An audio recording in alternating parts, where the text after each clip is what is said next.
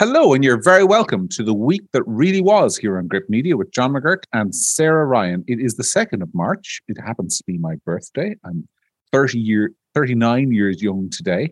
Um, but apart from that, it's been a busy week. Um, and one of the things that we want to talk about in this episode is the massive story in the University of Limerick this week, or I think at least it should be a massive story, where Mary Kenny, one of Ireland's greatest campaigners for feminism and women's rights over the decades, was told that she was no longer welcome at an International Women's Day event on the grounds, according to the campaigners, of transphobia. Mary Kenny will join us very shortly uh, to discuss that. But before we get into it, Sarah, how are you? I'm fine. I forgot that it was your birthday today. That's, Happy birthday, John. You caught up with me. 39. Yeah, well, that's why I mentioned it. There was a distinct absence of, of birthday greetings from you, Sarah. So I was for the benefit of Sorry, I was reliably informed by Facebook this morning that it was indeed your day of birth, and I completely forgot about it until this moment. I'm so sorry. That's okay. Well, we all have busy lives. Um, how are you? I'm good. Yeah, I'm having a having a busy week. Um, right. the usual, you know. Uh, was there any any story that caught your eye this week? I'm following with very close interest the Niall Collins story. Um, I think it has yet to run. Uh, unfortunately, um, we will see. I find my, we'll I discussing that next week. Yeah, we may do. Now, I said on Twitter, I find it hard to care whether somebody got planning permission um, 20 years ago before they were a TD yeah. or how they did it. Um, and and and without wanting to cast aspersions on anyone else's journalism, I, I, find these patterns of stories that we're seeing in relation to government TDs and their planning history it feels very methodical. It feels like a lot of records are being going are being gone through methodically in order mm-hmm. to uncover any discrepancies. Um, and you know, people can make their own judgments on whatever the reasons for that might be. But it is fascinating, and it's one that I think has a little bit to run. Yeah. But I'm very proud to say, um, because I've been an admirer of her hers for many, many years, that uh, we are joined on the phone this week from her home in, in southern England by the journalist and feminist campaigner Mary Kenny. Mary, you're very welcome to the show. Yes, good evening, John, and um, happy birthday indeed. You're terribly young, which is a, a wonderful thing to be. you were you were telling me earlier on today, Mary, that this is your 60th year, or soon to be your 60th year in journalism. So that does make me feel young. But it also, I have to say, leaves me a little bit in awe of you because I was going through earlier on today in preparation for this your career, and I was looking at some of the some of the things you accomplished, and, and the thing obviously that you're best you in your early career you're most known for was the Irish women's liberation movement. Um, and the thing that struck me about that was we hear a lot about women's rights today, and it's a hot topic of conversation. Um, you come from a, a, a, you grew up, I should say, in, in an entirely different era. When you founded with Nell McCafferty and others the women's liberation movement, women obviously had to give up their jobs when they got married. That's a famous and well-known example. But women couldn't get a passport. Women couldn't open a bank account without their husband's consent. Women couldn't serve on a jury in Ireland. That was reserved exclusively for men. And you were one of the people who who who really um, challenged that and took it on. And I, I, read a famous paper that your movement wrote where you said that in 1970, if a woman wanted to keep her rights, she would be better off living in sin than getting married. Um, before we get into the meat of it, what are your impressions of, of, of you know how far women have come in your lifetime, first of all, and and what's left to be accomplished? Well, John, of course, with the perspective of age, um, one sees things more in in nuances as well. And uh, of course, I was one of a group of women who founded the Irish Women's Liberation Movement in the early 1970s, and, um, and it was very, very uh, lively and accomplished a lot actually quite quickly.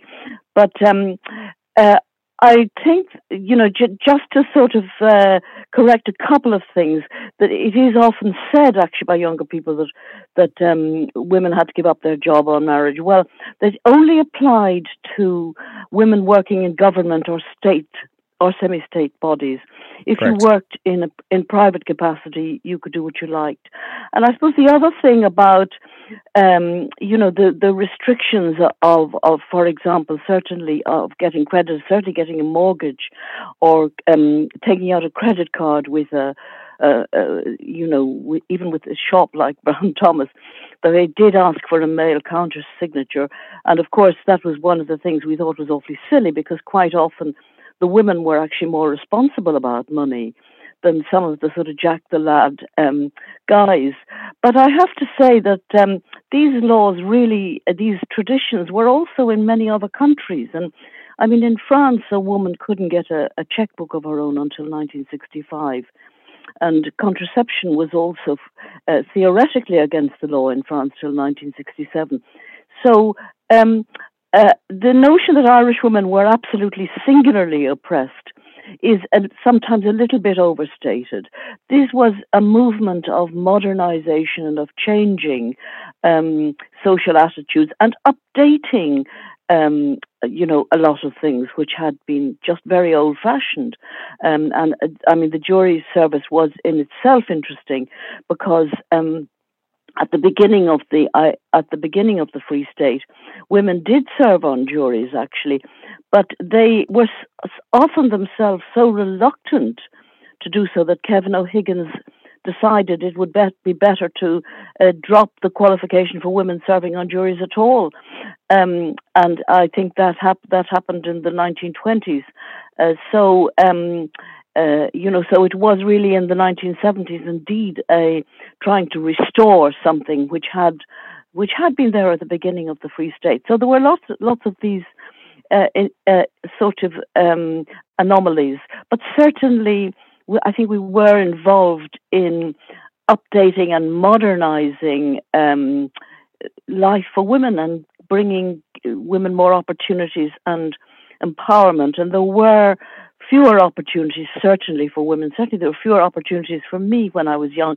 And um, so, yes, that. So I think that was a very good thing to accomplish. I I agree. But of course, there was a whole group of us who were involved. No, no, absolutely, and uh, and very successful, and, and you know made made a lasting contribution to Irish feminism, which is presumably why you were invited to talk to students in the University of Limerick on International Women's Day.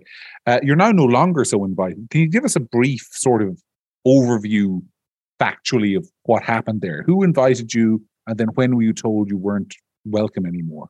In essence, well, the p- formal person who invited me was Dr. Marie Conley, who um, uh, you know, is the officer for equality, diversity, and diversity, um, uh, working at the provost office in in uh, uh un- the University of Limerick, and um, I thought I'd never visited the University of Limerick. It has a, a growing good reputation, and it was a nice uh, opportunity, you know, to, to, to be invited to, to give the keynote speech for International Women's Day, and my um, you know my intention was to uh, to give a sort of rounded history of the narrative of the women's movement, and also to we use that word diversity quite a lot, and really to kind of um, discuss that uh, feminism has been throughout the course of uh, its 200 years or, uh, or so, it has been a very diverse movement you know, it was really started by quite serious. American mm-hmm. Christians who were also anti-slave, anti-slave abolitionists, um, but they were very, uh, they were very committed Christians, and that was also true on this side of the Atlantic. They tended to be very serious women who were involved in education as well.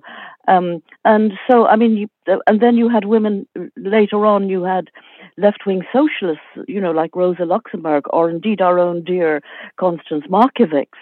Um, but, uh, you know, through the ages, you had, you've had women from every part of the political spectrum involved in feminism in different ways.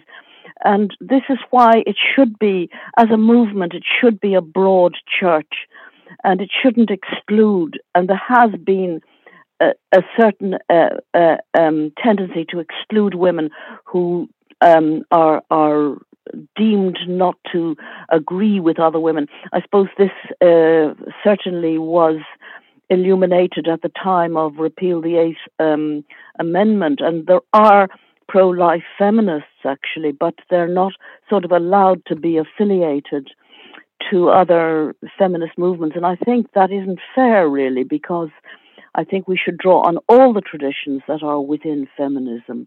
But of course, then um, this new, really very sharp split, which is arising within within the feminist movement of the transgender, uh, uh, the the uh, transgender ideology, and um, so next on Tuesday, I got a call from Dr. Connolly to say she was very sorry, but she had to disinvite me because um, she was receiving an absolute storm of protest um, against the idea of my being there because I was described as a transphobe. And um, so, you know, that was, so she said, we just have to stand you down. I mean, to be fair, she did sound upset herself and she didn't like having to do this, but she said that she said she couldn't expose me to the hostility that would come my way. And I did actually say, look, I'm an old bird. I don't mind a bit of robust debate.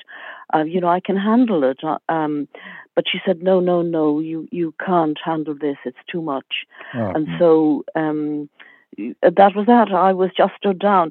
I didn't actually put it in the public realm myself, but it did appear on Twitter um, mm-hmm. yesterday, I think, and so um, it it has been In- a source of discussion. And I must say, there's been a huge amount of support again right across the board from different people saying we must have freedom of speech. We can't have people cancelled and deplatformed and erased like this because it really is uh, it's closing down democracy. Sarah, what was your reaction when you you heard or came across the story of what happened to Mary this week? Well, I suppose, you know, we've all got our little egos, you know, and um, at first I thought, um, you know, it's not very, it's not very nice not being disliked, you know, and especially being disliked without being uh, being allowed to state your case. No. I felt that was unfair. I, I, did feel that was a, a bit unfair, but um, I, I, I then thought really the more serious problem is the closing down of debate because we must have open debate. I mean, we of course debate can be uh, conducted in a respectful and, and, and, and decent way, but we can't have people simply deplatformed and cancelled because they are thought to have the quote wrong unquote opinions. And I, I feel this is um, this is a very important cause, really. Um, and unfortunately, in Ireland, um, sometimes there is, you know, a little bit too much groupthink where mm-hmm. people, um, and, and I, indeed it happens in other countries too, because I, I still follow quite a lot of what's going on in France, and they too are having a, a, a debate on this very, uh, uh, there are sort of events that are happening where women feminists are being cancelled by the gender equal, by the gender transgender people um, and I suppose what's kind of concerning about it, John, is that the institutions tend to fold very easily. They don't really show much courage in mm. saying, well, no, we're going to stand our ground and we're going to have freedom of expression. They don't do that. Well, they give in to the pressure, which I think is regretful.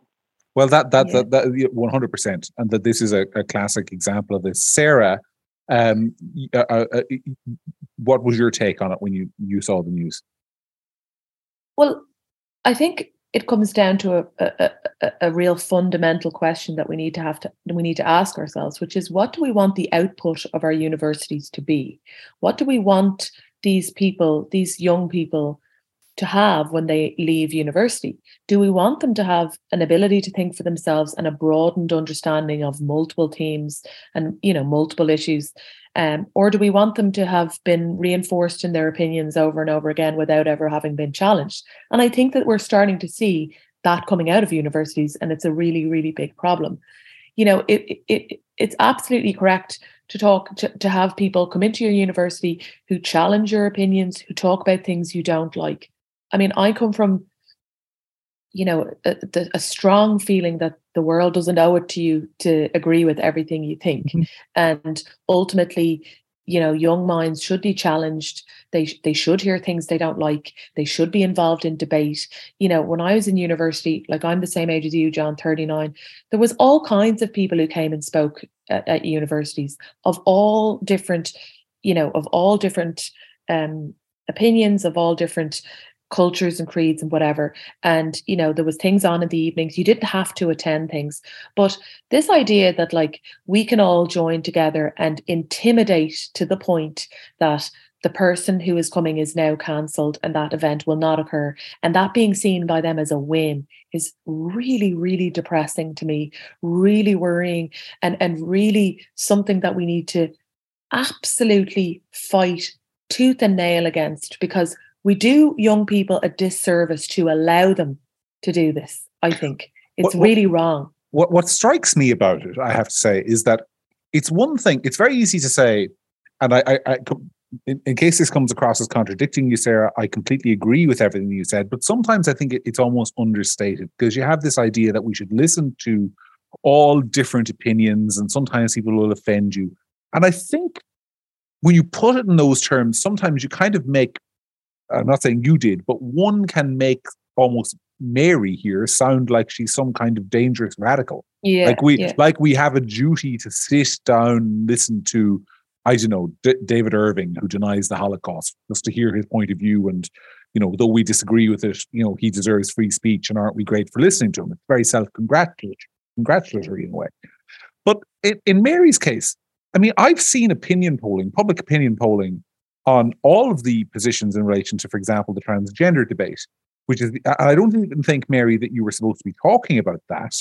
But you know, the, the, I think it was more a general conversation of feminism. But because you had deigned to, uh, some of the tweets I saw as examples of your transphobia, uh, in inverted commas, transphobia in inverted commas, um, was you know that you you you agreed with the decision to shut the the Tavistock clinic in London which was a decision taken by the UK government because of concerns about how that clinic was managing the treatment of very young children who were diagnosed with gender dysphoria, in inverted commas.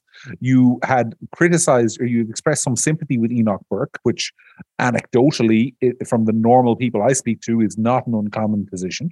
And you had said, uh, in relation to the Scottish Parliament uh, uh, debate on on whether or not women should be sorry transgender me- women who are male born should be accommodated in female prisons. You felt that women deserved their own spaces, and yet this is what was seen as beyond the pale and offensive positions that are, per every bit of public polling I've ever seen, sort of 60, 70 percent propositions amongst the public. Um, you weren't even supposed to talk about these issues. Am I right? You were supposed to talk about the, the stuff we discussed a moment ago, sort of the, the history of feminism and the evolution of the movement over the course of your long and distinguished career. Well, yes, and um, with particular focus on this notion of uh, intellectual diversity, if you like, where where, we have different narratives of women coming to uh, coming into feminism from different backgrounds. I mean, a very strong element of feminism uh, really arose with the prohibition movement in America. It's uh, quite a, a, a, small little vignette there, but quite interesting. It was really it was really the women of America, and especially the women in the western coast, western cities and uh, country, um, states who were really pushing for, and it was a women's movement. It was a very interesting example. Uh, also, the same thing happened in Finland because um, women were just fed up with. Uh, the, the, the chaps going off to the t- taverns and, and, and, and getting drunk and drinking the wages for the children and so on. And there was also a, a well established link between um, male uh, uh, alcohol consumption and, and domestic violence, you know. Mm-hmm. So, I mean, that's, that's just a, a little vignette. It's very interesting uh, little corner of of of uh, the history of feminism, and so I'm interested in all these different stories, you know, um, uh, uh, which fed into the feminist, the, the broader feminist movement. But of course, uh, I, I, wasn't intending to really uh, to focus at all on transgender. But one has to point out that it is splitting feminism at the moment, and you have, you know, women like in the UK, especially uh, uh, Suzanne Moore from the Guardian, who had a huge row and left the Guardian, and also Julie Bindel, who is a gay woman and a very strong feminist campaigner, who are absolutely vehemently critical of the transgender movement because uh, the problems that are, are arising, for example, of uh, um, former men who are who are convicted of rape and are are, are being committed to women's prisons. And I think at a to me, one of the mo- the injustices that ha- should be looked at, and I, something I wrote about for some time, is uh, the question of athletics and the idea that you could have somebody who was born a man who is competing with a woman in athletics or in swimming, for example. And it's, it, it is really unfair on biological women because uh, anybody who is born a man will have that musculature and that testo- testosterone that they that they would have developed, mm-hmm. and um, they will, uh, you know, it, uh, they will have a, a, a, a far greater advantage over a woman in that field. And I think that's an area where it's just unfair on women. I mean, at the same time, you know, I've met um, uh, Jan Morris, you know, who who transitioned as famous writer. I've met uh, also April Ashley, who was uh, um, uh, kind of one of the first people to publicly transition in the 1960s. She she was rather a beautiful uh, young man and became rather a beautiful old lady. And she was a very graceful person, and I would absolutely be respectful and polite to her um, as she deserves.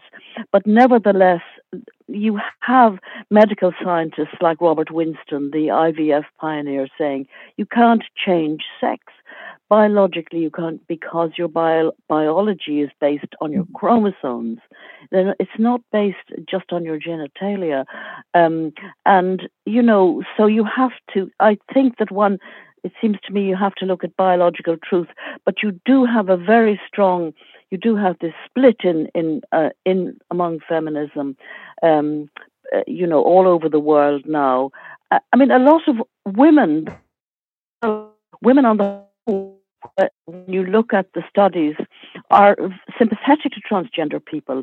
I think they want to be kind. It's simple, you know. Um, but nevertheless, uh, we have to look at uh, look at the problems that are arising. Not least the huge number of girls who are now expressing the desire to transgender when they're 12, 13, 14. Why has this gone up? You know, from just a very, very rare condition into sort mm-hmm. of thousands.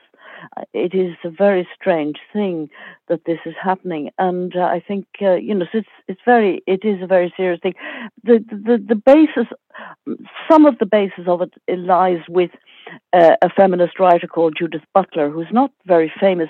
She's not famous in the same way that Germaine Greer is famous, for example, but um, she wrote some very serious, difficult academic books, which gained huge traction actually in academia, in which she stated over and over again that sex was just a social construct, that it, sex was something which was created by society, it wasn't created uh, by biology, and this became incredibly inf- influential right throughout the world and especially in academic circles. So I suppose to some extent it's all bubbled to the surface at the moment. And well, it seems to me, from you know, from what I was told from at, at Mary Connolly in, in Limerick, the people who are in the transgender movement seem to be hypersensitive and and and perhaps distressed people. Um, that you know they feel that they really have to defend their position, and they do say things like um, that uh, there are transphobic people who are out to kill them, and this uh, idea, which I think is so false and wrong and and actually paranoid, really. Well, I, I, have to say, and I'll come back to Sarah in a second, but I, I have to say my impression of it is that the thing that I, uh, amused me in a way was that here you are invited to speak in Limerick on International Women's Day, and you're essentially being told that you're not welcome by people who were born male who now say that they're almost as good at being women as women are um, that there's that, that you know to, that to suggest that a biological male isn't as much a woman as a woman, uh, born woman, is offensive. Um, I am not a woman, uh, never will be, never will transition. But but Sarah, um, like, what's your take on this? Because you've had three kids, you know what it's like to be a woman. You you you you you you've suffered all that comes with being a woman. Um, d- does this kind of and I mean, I'm sure, like everybody else, you, you, want to be compassionate to those who are suffering body image issues and gender image issues and all the rest of it. But do you not get annoyed by this stuff? yeah, I mean, uh, it strikes me that, you know, biological women seem to be the ones who are losing the most in this entire movement, whether it's in sport or in safe spaces or, you know, anything else. But I think, you know, there's also what I'm also struck by is that there's a lot of, you know, there's a lot of questions that are worthy of asking um, as Mary said, like that, you know, you're accused of being transphobic if you ask, like, why is there a sudden massive increase in in in the numbers where where is this coming from i don't believe that those people were all dormant and silent up until now and that there was this level of of of transgender people before and and and they're just now have the confidence to come forward i have somebody you know close to me um who um went through a phase as a child. Uh, she's female who, um, in the 90s, wanted to change her name, dressed in boys' clothes, um, insisted that she was a boy, and absolutely refused to hear anything else, wanted to cut all of her hair off. Her mother refused, but ultimately wore a baseball cap, had a different name, and was, I'm a boy. And because this transgenderism was never discussed at the time, her parents basically ignored it and she grew out of it. And this is something that I observed with my own eyes, and that person is now an adult female. Um, and it was a phase. And, you know, so one thing that really frightens me is if that person was born today, would they have been, you know, given treatment and and and listened to, and and it, that that person ultimately grew out of it. So, you know, there's lots of questions that are worthy of asking that, you know, should we, could we, it, do people have a phase? You know, I've, I've also seen a lot of um, links with other, with things like autism and things like, so there's questions that are worthy of asking. And, and and I've discussed this on the podcast with you before John that like when you look at university students that there's a lot of people who just don't are, are getting away with not doing any thinking. And yeah. you know, these students are getting away with not doing any thinking for more than 10 minutes. And as I said, the output of the university degree is then I've never been challenged on any of my views, but I'm very much secure that I'm right about everything. And it's a terrible, you know, it's a terrible indictment of a university education in Ireland if you are able to get through it without ever having your strongly held views challenged and you're allowing your group think to go un unchallenged and un, undebated throughout your university life. I think that's really a disservice to young people. And and what it ends up with is people who are doing no thinking and you end up with people who and I've seen it myself, you know, in, in later years, like people who will literally turn their chair around and put their back to somebody who has a different opinion of them because God forbid they'd ever have to talk to somebody who thought differently. And yeah. you know, like that's not that's not what we need young people to be like. And the, the reality of it is, you know, and I know that like life's going to give you hard times. Life's going to challenge you. Life's going to bring you things you don't understand, you don't like. And if you have absolutely no skill set whatsoever to even be challenged by the simple or to even be faced by the simplest of debates about things that you may or may not agree with, you've been failed by the university you attended, if you ask me. I want to turn to a topic which is slightly related. Um, about the the way young people think and the way university students in particular think, which is I don't think it's insignificant that this event was scheduled for International Women's Day, because it strikes me that that's part of the reason for the hysteria about Mary's proposed appearance. And, and one of the things that's occurred to me in recent years about International Women's Day, Sarah, is that it's become almost like a sort of secular Christmas for NGOs. There's this yeah. idea that it's it's one of yeah. the high high holy days of the sort of new Irish calendar that we used to have Christmas and Easter and the Assumption and and and you know whatever the other religious festivals were. Now we have International Women's Day, Pride Week, and International AIDS Day on the first of December. That these are the new holy days, and Mary really is, I think, being accused in a way of being a blasphemer it's kind of like having a a, a, a Hmm. Muslim or a Jewish cleric on the altar at the Feast of the Assumption. That's that is the way almost the, the kind of emotional hysterical reaction that we're seeing that that it's almost an offense against a kind of new religion. It's it's, You know, it's we have fo- secular blasphemy now. That's what we, do, have. we do.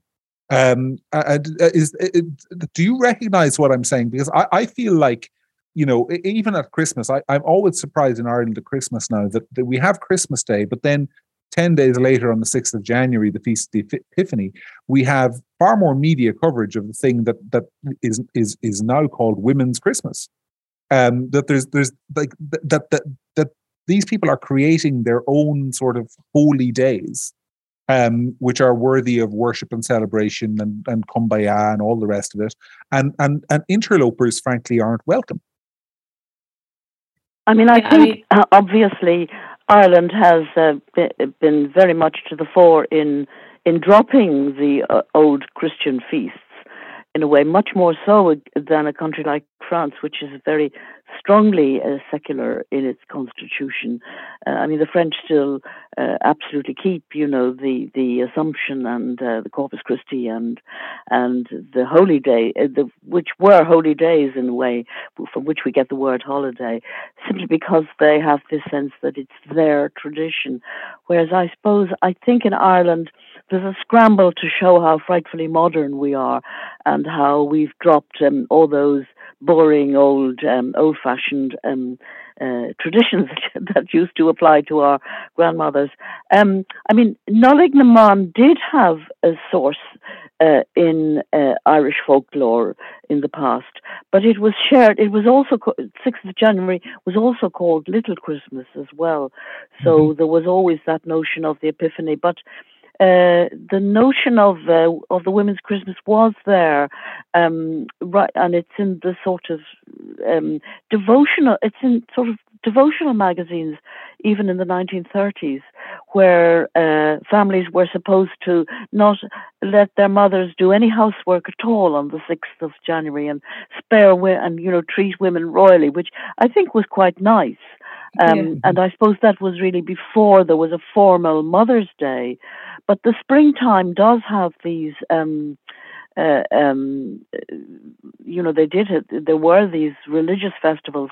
I mean, the 25th of March, the Feast of the Annunciation, um, which is the most celebrated um, event in Western art.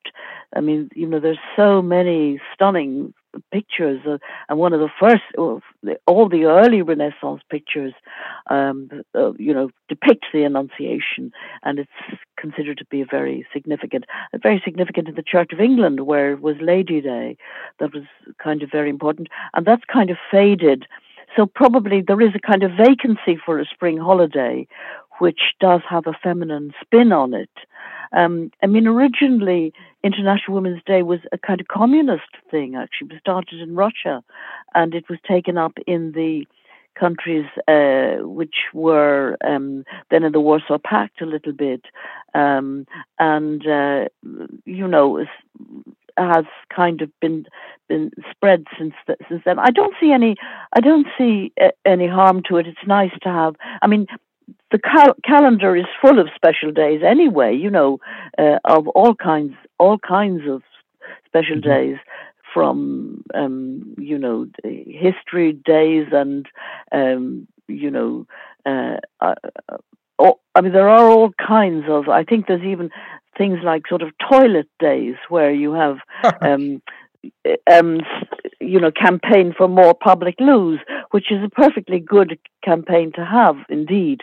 But um, so there's nothing wrong with having kind of an International Women's Day, but there is something wrong with making it very much of one strain of women only and excluding um, women who may have a variety of opinions. And I feel that's important to make it genuinely inclusive, which Well- is a word we hear hear so very much.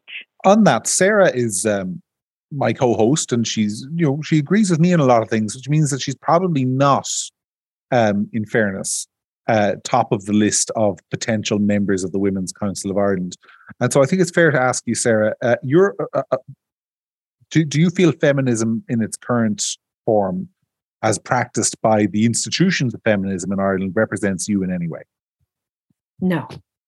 Um, I also don't think, I think that like the idea of National Women's Day is great, but I don't think, I think it became a, a, a way for companies and NGOs to show off how you know woke they are and how pro women they are. But i find that kind of hypocritical in the sense that some of those companies would be doing you know let's just private companies might be offering terrible for example maternity leave options or whatever and like you know it's kind of like oh look we had a we had a st- we had a we marched in the national women's day and we did this for national women's day and it's like it's all platitudes and nonsense and it's not there's no real you know there's nothing really behind it a lot of the time, not all the time, but a lot of the time.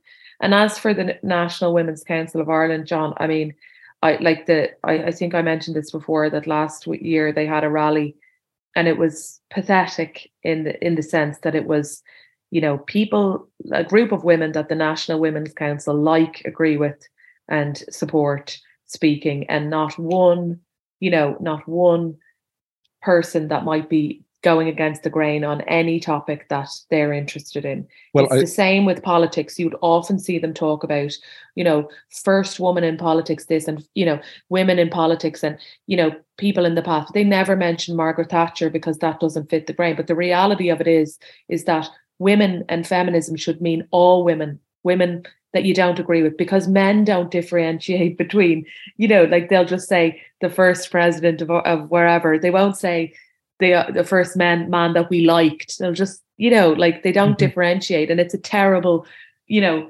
way to to to or to be to organize things. The National Women's Council of Ireland do it all the time. Well, I you know, saw. The, I, I saw speaking of the National Women's Council, the political bias, that their march next week is in association with Rosa, the socialist feminist group, which is, I, I think, the female pro-choice wing of the People Before Profit political party, or well, one of the go. socialist parties. And I thought it was extraordinary that a taxpayer funded organization was partnering essentially with a radical left organization to have a, a, a, a, celebration of International Women's Day. And I was thinking, how many ordinary women do Rosa, for example, represent? But on that note, Mary, I want to ask you a question. Um, how relevant do you think? You know, you grew up in an era where feminism was, I think, indisputably necessary to bring, as you said earlier on, to modernize um, sort of attitudes and and bring, or, or, or perhaps more accurately, to bring laws more in tune with what modern attitudes at the time were. Do you think feminism, as it is currently being practiced, has relevance to the average woman, or do you think it has retreated, as Sarah and I might argue, into sort of a, a, a, a the realm of fringe activism? It, what's your perspective on it, having lived through um, six decades of journalism chronicling all of this stuff. What's your broad assessment of where feminism is at the moment and where it might need to go? Well, um, I mean, I think Sarah's absolutely right, by the way. She's absolutely hit the nail on the head by talking about the way uh, the corporate culture has captured uh, you know, a lot of uh, uh, elements like feminism and a lot of the woke movements as well. And it's really uh, just about merchandising and marketing, really. You know, it's just, uh, I mean, you know, they. Um, they put, you know, they associate themselves with uh, campaigns of various kinds in order to virtue signal that they're, you know, very cool and they're with the kids and so on. And there is, of course, a bit of a generation gap uh, on some of these issues. So there are, as is media quite often, trying to ca- trying to identify with the younger demographics to say, you know, we're really down with the kids and we're cool and so on. But it may not uh, reflect in their actual policies or in their actual pay policies or, or whatever. And I suppose that is something. I mean, there are there are a lot of contradictions really, which are in some ways fascinating. Um, John, you, I mean, you mentioned the Rosa Group. Well, of course, that's um, uh, uh named for Rosa Luxemburg, yes. you know, who was a Trotskyist revolutionary, and uh, in the early early twentieth century, and um, she was, of course, a feminist. But so was Mrs. Pankhurst, a feminist after all, and she was a Tory, you know, mm.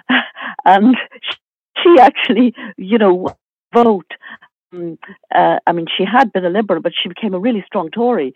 Uh, so, you know, you have there again, you're kind of looking at the spectrum, but it's kind of um, paradoxical, really, in a way that um, sort of the you you have a kind of Rosa Luxemburg uh, um, trend where you have a strong emphasis on socialism and feminism, or indeed Marxism and feminism.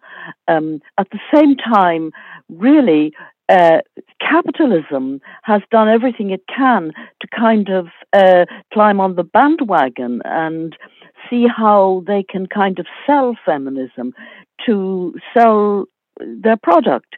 Um, and I suppose the most famous example of that, and a very successful example, is the beauty uh, company L'Oreal, which marketed this very, very clever um, uh, slogan, because you're worth it and it's it's a kind of that that's very much emphasizing you know uh, you have the empowerment you have the self-worth which is a uh, perfectly positive message. But for heaven's sake, they're, they're selling makeup, they're selling slap, you know, yeah. which is, you know, which some elements of feminism back in the 60s and 70s thought were completely disapproved of makeup because they thought makeup was turning women into little painted dolls, you know, instead of looking at women's characters and, you know, their achievements. Um, but so you have this kind of rolling capitalist narrative all the time of selling um, their products and mer- merchandising their products um, and using a, a sort of a feminist. Uh, sort of feminist slogans, which is a very interesting, uh, you know, interesting kind of um, trend that's happening. And I mean, a, a, lot of things have, of course, changed naturally over the last uh, 60 years since I, I was first uh, interested in feminism in the 60s. Um, and the whole world has turned upside mm-hmm. down. And the left and the right were very different. And what's really happened in a way is that the left has lost the argument really about economics because the left and the feminist left, uh, including Simone de Beauvoir, um, always argued that uh, women could only be liberated under a socialist or a communist regime, that this was the only road to equality. Well, actually, um, again, what happened was that um, capitalism sort of overtook this, and the left lost the economic arguments. So they turned more and more, you know, to to culture war and and to take up the culture war. Because back in the day, remember, the trade unions were very much against equal pay. Um, uh, you know, because they uh, felt it would be a disadvantage to working men, and they regarded uh, the man's wages as the family wages. I mean, that is highlighted in a quite a good movie called Made in Dagenham, which is about a British you know, British strike in the 1970s, where all the trade union men were completely against women having equal pay because they felt it would undercut men. And um, but that's all been forgotten now. That the fact that some elements of the left were against equality um, because the sort of culture wars have have overtaken. So it's a very rich field of um, of change and paradox uh, in in in a variety of ways. Well, I want to finish the podcast uh, over the next few minutes by talking actually because it is the week of International Women's Day, and we I want to talk about a phrase we hear a lot about uh, the, these days, which is misogyny. Because as Sarah will know, you may not know, Mary, I was actually accused of misogyny last week because I reported for my sins that a prominent Irish journalist had, after a very short period of time in her job, left that job. I simply sent out a tweet saying um, news reaches me that this person has left her job. And the journalist in question took to social media, Sarah, as you'll know, to accuse me of uh, essentially, uh, she said that I wouldn't have reported it as news if she'd been a man, And in my view, she heavily implied that there was something creepy or anti woman about what I had done, which was, I can tell you because I know what I was thinking, absolute nonsense. But it seems to me at the moment that there is this sense to which misogyny, which I would have understood always as being the systematic hatred of women, perhaps sexually based, perhaps believing women were inferior, saying things like she's only good for the kitchen. That notion of what misogyny is has been replaced by this idea that um, essentially, if you don't have the correct political views as liberal women, you therefore hate all women. Um, uh, so perhaps Sarah, I'm putting words in your mouth, and I don't intend to. But but what are your thoughts on sort of as we head into this week of International Women's Week about the state of gendered relations between men and women, uh, and whether misogyny um, is so, sorry, uh, sorry. I'll, I'll, come to you in a second, Mary. But I want I want to ask Sarah first, if you don't mind. Yes, please. Uh, sorry. I mean, John, talk talk about a mouthful. Um, yeah, I mean, like I know the tweet you're talking about, and I, again, I think the point I'm going to make is something Mary said it really well just there, which is a lot has happened in feminism in the last sixty years, and what I what I don't hear a lot of is an acknowledgement of that. Um, and it, what's happening is that feminism and uh, the culture wars and the gender wars and everything is all coming together, and it's it, it comes back in full circle to to why you know this has happened in UL this week, which is that you're you're it's the culture of victimhood. We talked about it a couple of so now your feminism is now your cloak of victimhood that you can put around yourself. Nobody can say anything about you. Nobody can say anything to you. And you know if you and you see the world through the prism of that you are being victimized because you are a woman. That's not the way i live choose to see the world. I choose to see the world that huge inroads have been made in the last 60 years for me as a woman, now nearly 40 with three children. All of the things you discussed at the start of the podcast are, you know, almost comedically in the past, we're able to, you know, laugh about it and go, oh my God, wasn't that, isn't that mad that you used to have to quit your job if you were in the civil service or whatever? But we're, we're way beyond that. I'm not saying we're all the ways that we could be, but definitely there is huge progress made. And, and I don't feel, I, I, I see the world as um, positive for me as a woman. I see lots of opportunities for me as a woman, and I don't feel like a victim. And I think that that tweet that you're talking about is a, is almost a microcosm for this victim culture where everything that happens to you is because you're a woman and that tweet must be personally victimizing you as a woman and you never would have written that as a man i think it's nonsense i think it's a terribly un- unhappy way to view the world personally and i think that you know using your your your your woman the fact that you're a woman um, and wrapping the, your victimhood around you as a cloak is is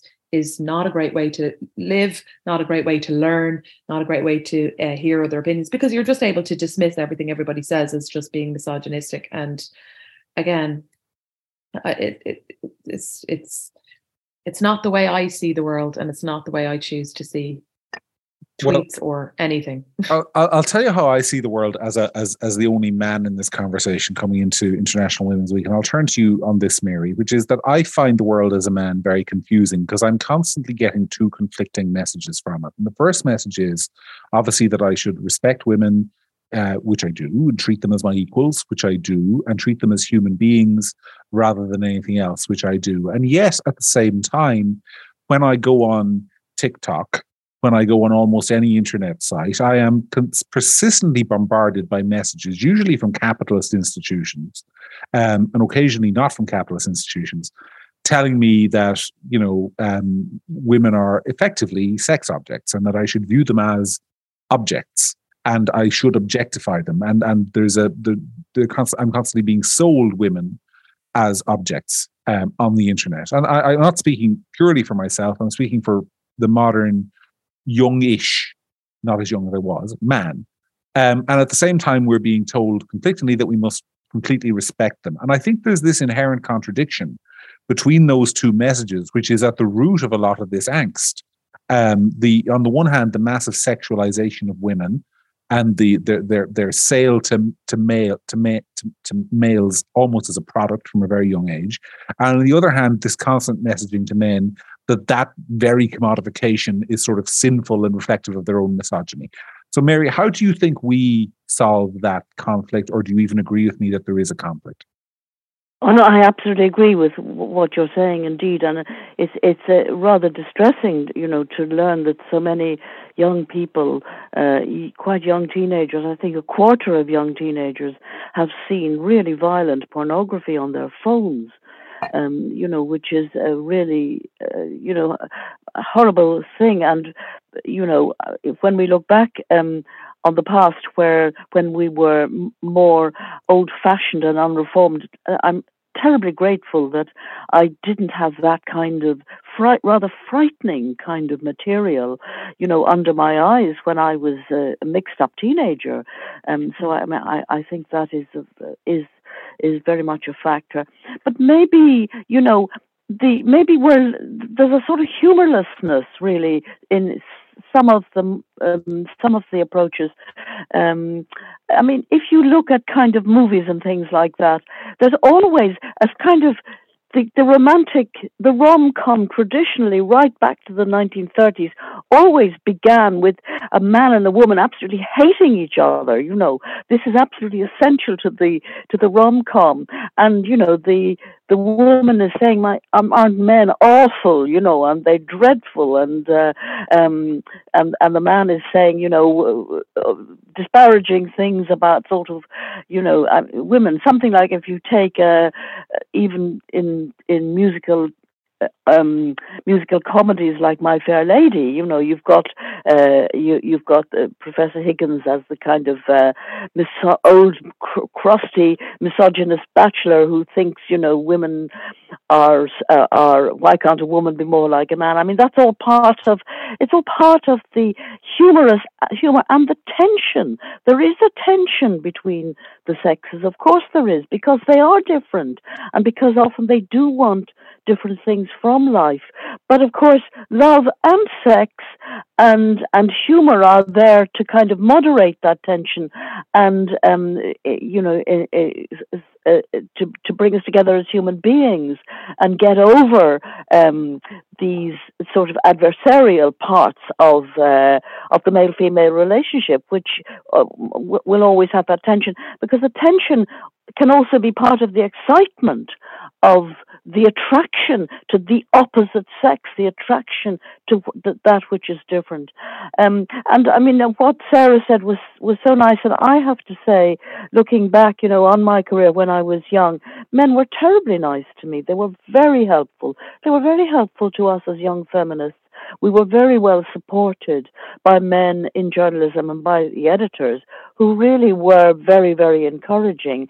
And, you know, at the end of the day, women are mothers of sons, they are sisters of brothers, they're wives of husbands, they're they are daughters of fathers. They've got m- men in their own lives, you know. And a lot of women, I think, don't like this a constant narrative about uh, toxic masculinity and and yeah. and and oppressive patriarchy because all the time because it doesn't um, correspond to the real experience of life. Um, but a little bit of conflict, I think, you know, sure, I think it probably adds to the spice of life and, and to the spice of what is sometimes called the war between the sexes, but can also be, you know, the, the attraction between the sexes. Well, I, I, I couldn't put it better. Sarah, do you have anything to add before we go? No, that's it, John. You just you you need to surround yourself with more hardcore feminist women. well, look, folks, that was the conversation that uh, apparently was too dangerous for students in University College Limerick to have.